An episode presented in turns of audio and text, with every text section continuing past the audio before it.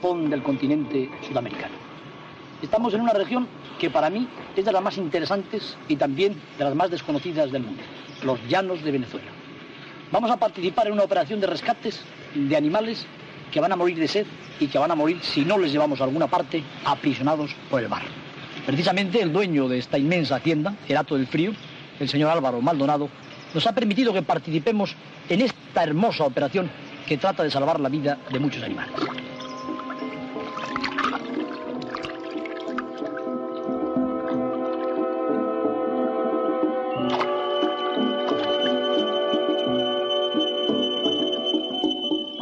Las masas de agua que contemplamos, en las que se concentran los caimanes, llamados babas por los llaneros, son un dédalo de restos acuáticos de lo que constituían gigantescos esteros o lagunas que cubren al menos un 60% de la superficie del llano en el Hato del Frío.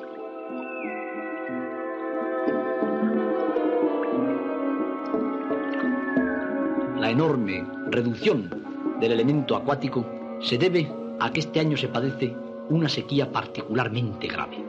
Los animales anfibios, como las anacondas, tratan de ponerse a salvo debajo del barro húmedo del implacable azote del sol.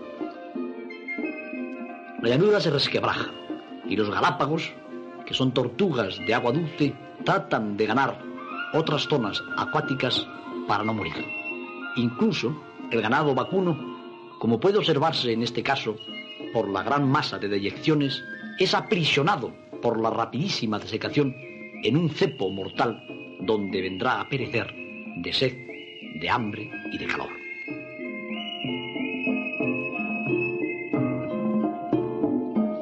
Los peces, que vivían en enormes esteros que cubrían hectáreas y hectáreas de extensión, se concentran ahora en los pequeños caños verdaderos arroyuelos que son los últimos restos turbulentos de lo que fueron lagunas inmensas. Estamos viendo el rostro terrible de los llanos de Venezuela durante la época de sequía. Nos estamos preparando para una operación de rescate de todos estos animales que están condenados a perecer.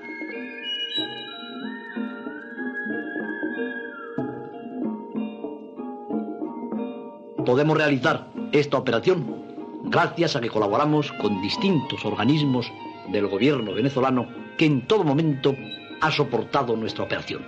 Gracias a que la familia propietaria del Hato del Frío, la familia Maldonado, ha emprendido con nuestra colaboración esta magna operación de rescate.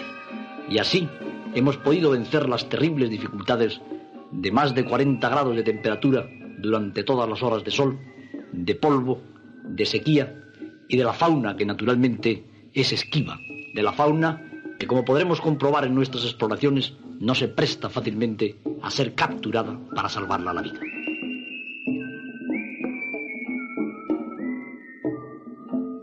A título puramente informativo y sobre un esquema de campo, pues vemos que son dos los mamíferos amenazados por la sequía. La capibara, llamada Tichihuire, y el delfín, concretamente el delfín del Orinoco. Hay después tres reptiles, el galápago, el caimán y la anaconda, y finalmente un pez muy grande que se llama el baje. El problema de todos estos animales es bastante común. Ocurre que durante las épocas de lluvia, húmedas, viven en grandes áreas acuáticas que muchas veces cubren centenares, incluso miles de hectáreas. Con la sequía estas áreas se reducen en un 70 hasta un 80%, a veces desaparecen. Entonces la población se concentra en estos pequeños lugares donde puede morir puramente por problemas de termorregulación, de sed o de agua. Hay que sacarles de ahí.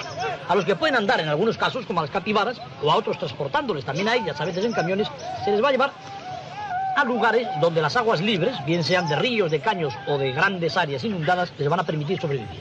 De tal manera que la operación básicamente se va a tratar de lo que generalmente se hacen las operaciones de rescate, en las que se suele rescatar animales de la inundación. Nosotros no, vamos a rescatar animales de la sequía, de morir de sed, de morir eh, bajo la acción intensísima del sol en estas latitudes y llevarles al agua, porque todos estos son seres anfibios que dependen en mayor o menor medida de las aguas.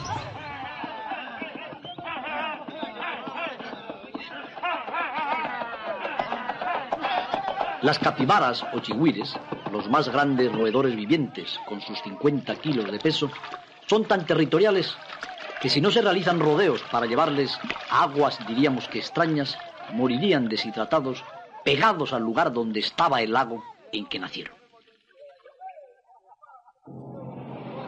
Antes de comenzar la captura de los animales salvajes para trasladarles a las aguas más o menos permanentes, realizamos una detenida exploración en esta inmensa propiedad. 80.000 hectáreas de tierras riquísimas en fauna. Sin duda alguna, las más ricas en fauna de todo el llano venezolano.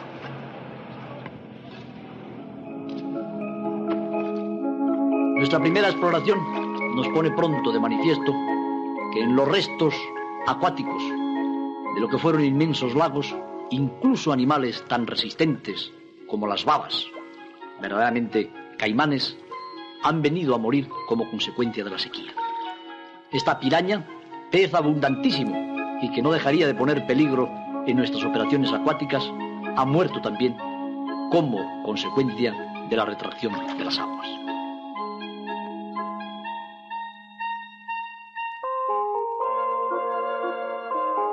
Tomamos nuestras medidas, preparamos todo con detenimiento, con objeto de que durante el mes que permaneceríamos en el hato del frío se salve el mayor número de animales y se lleve a cabo la operación, de manera que podamos también mostrar las maravillas de la fauna llanera a los telespectadores que van a seguir nuestra aventura. Es necesario hacer muchísimos kilómetros en automóvil de todo terreno. Para ello, estamos bien pertrechados gracias a la colaboración de CONAOTU, organismo venezolano que se ocupa del turismo y la hostelería.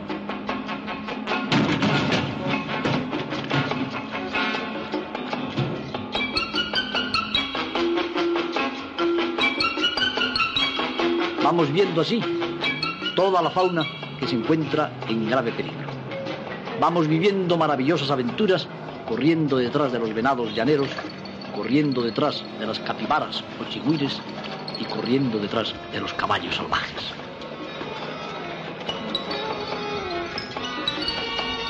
Necesitamos saber dónde quedan los últimos puntos de agua. Precisamos conocer exactamente cuáles son las zonas más áridas, dónde está el mayor peligro. Los cadáveres de los animales que no han sido devorados todavía por los zamuros o buitres llaneros nos van indicando que la situación es verdaderamente grave. El terreno está tan agrietado que se ha transformado en un auténtico desierto lo que fue un mar interior de agua dulce. Los chihuires, sobre todo, se agrupan preagónicos en torno a los últimos barros.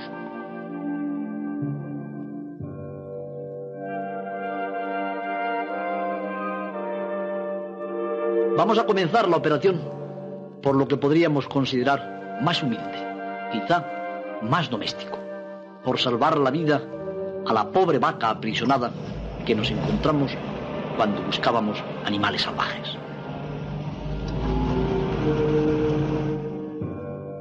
El hecho de que este animal haya quedado cogido en este cepo mortal de dureza pétrea nos indica la rapidez con que tiene lugar la desecación en este clima que se agrieta bajo un sol de plomo. Y resulta también increíble la fuerza que tienen estas trampas de barro para sujetar por las extremidades a los animales que débiles y deshidratados tienen la mala fortuna de tenderse para descansar por la noche y que cuando sale el sol al día siguiente agrieta y endurece el cepo mortal en que han sido capturados. Nos ayuda precisamente en esta operación de rescate de la vaca Jorge Pasillán, que es el vicepresidente de Avena en España, y también el doctor Castro Viejo, experto naturalista. Nos vamos a quedar muy tranquilos iniciando nuestra operación de salvamento por el salvamento de una pobre y vulgar vaca doméstica. Pero otros mamíferos, esta vez mamíferos acuáticos, menos abundantes, por cierto, que las vacas domésticas, han quedado también aislados en una laguna que constituye el último resto de lo que fue un lago que se comunicaba con el lejano río. Son precisamente los famosos delfines de agua dulce, que viven en toda la cuenca orinoco amazónica y que se conocen en Venezuela con el nombre de toninas. Son naturalmente parientes de los rientes, de los simpáticos y de los inteligentes delfines de todo el mundo. Pero ellos no conocen nunca el mar. Ellos permanecen siempre en las aguas interiores y aquí hubieran muerto, igual que la vaca aprisionada de no haber emprendido nosotros la operación que mediante la ayuda de las redes y de expertos nos fue permitiendo abrazar los cuerpos fusiformes, deslizables, musculados, terriblemente fuertes y hermosos de los delfines del Orinoco.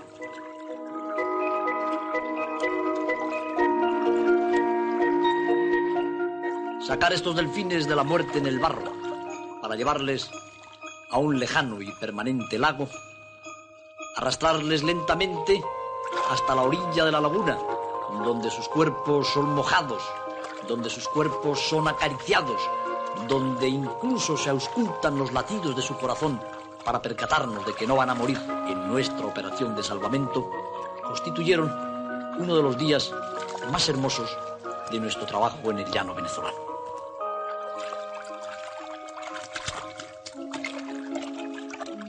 Las aguas turbulentas esconden pirañas, las aguas turbulentas están sobre un lecho de barro en el que es difícil moverse y lo que es peor, las aguas turbulentas están llenas de amebas y otros protozoos que a uno se le pueden meter en la boca y si no tan aparatosamente como una piraña o un caimán, írsele comiendo después poco a poco.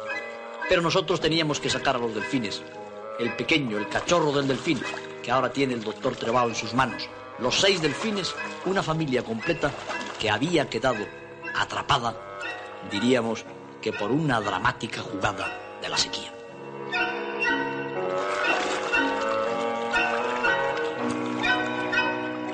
Los delfines orinoco-amazónicos pertenecen al grupo de los delfines de agua dulce que también están presentes en el sudeste asiático, concretamente en el Ganges. Los delfines de agua dulce son tan inteligentes, están tan bien dotados, diríamos que como todos los cetáceos, para vivir, para orientarse, para pescar, para alimentarse en las aguas. Son muy sociales. Indudablemente poseen el mecanismo de la ecolocación, tanto para detectar las presas en las aguas turbias como para comunicarse con sus semejantes. ¿Se darían cuenta los delfines de agua dulce de que les estábamos salvando la vida? se darían cuenta de que lo que constituía una operación indudablemente molesta para ellos estaba realmente en la intención de que pudieran seguir viviendo y de que volvieran a través de la gran red fluvial venezolana al lejano Orinoco.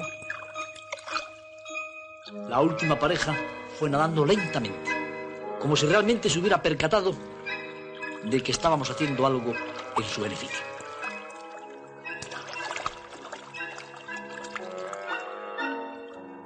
El macho y la hembra permanecieron muy juntos. Hasta que nos lanzamos sobre ellos, no había más remedio que lanzarse sobre ellos para sujetar sus fortísimos, sus poderosos, sus pesados, de cerca de 100 kilos. Sus pesados, digo, cuerpos dotados de una piel que cubierta por el barrillo de la laguna resultaba verdaderamente difícil de sujetar.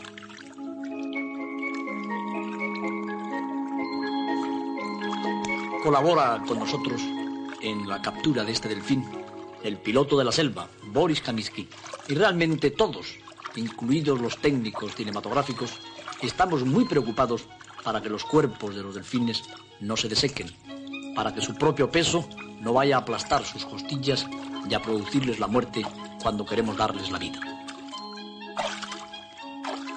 Sabemos que mojándoles constantemente, sabemos que manteniéndoles sobre un lecho de barro húmedo, no corren ningún peligro los delfines de agua dulce. Toman las medidas oportunas para anotar los datos científicos de tanto interés en una especie tan rara.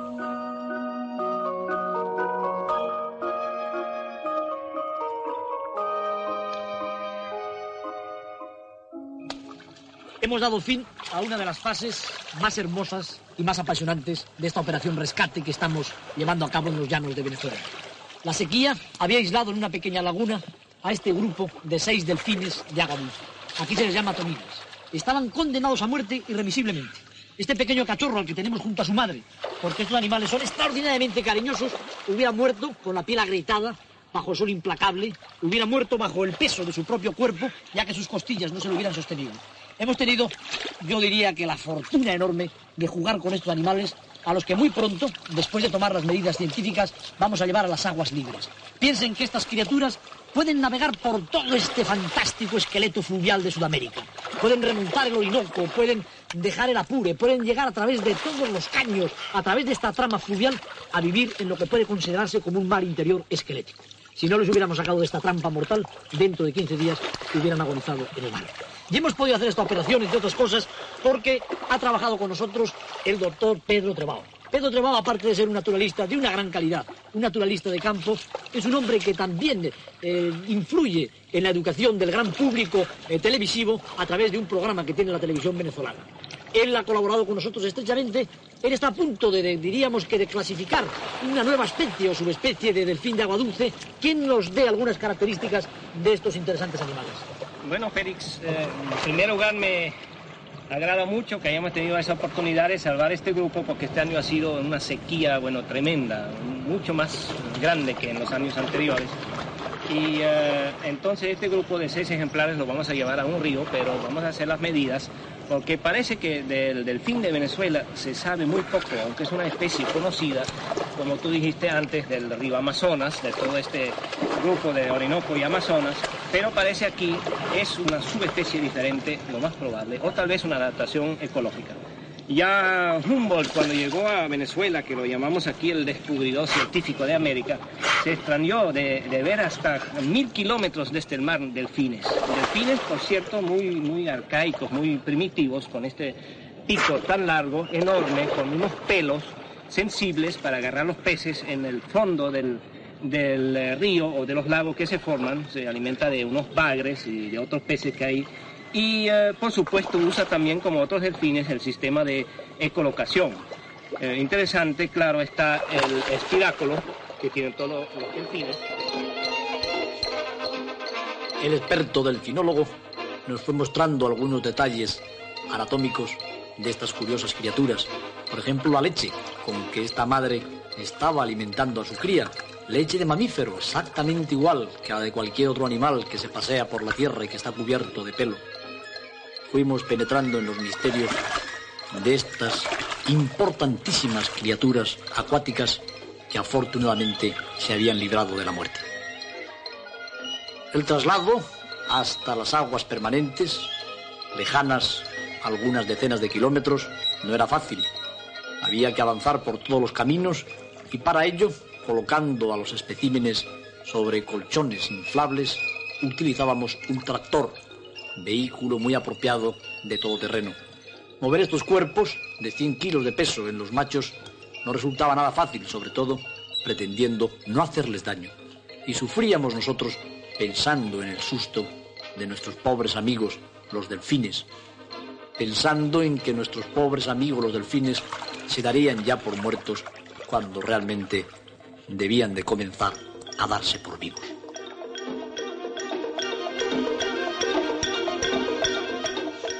Todo el mundo colaboraba en el traslado, no solamente los naturalistas, sino también los hombres del cine, los técnicos del sonido, los de la cámara.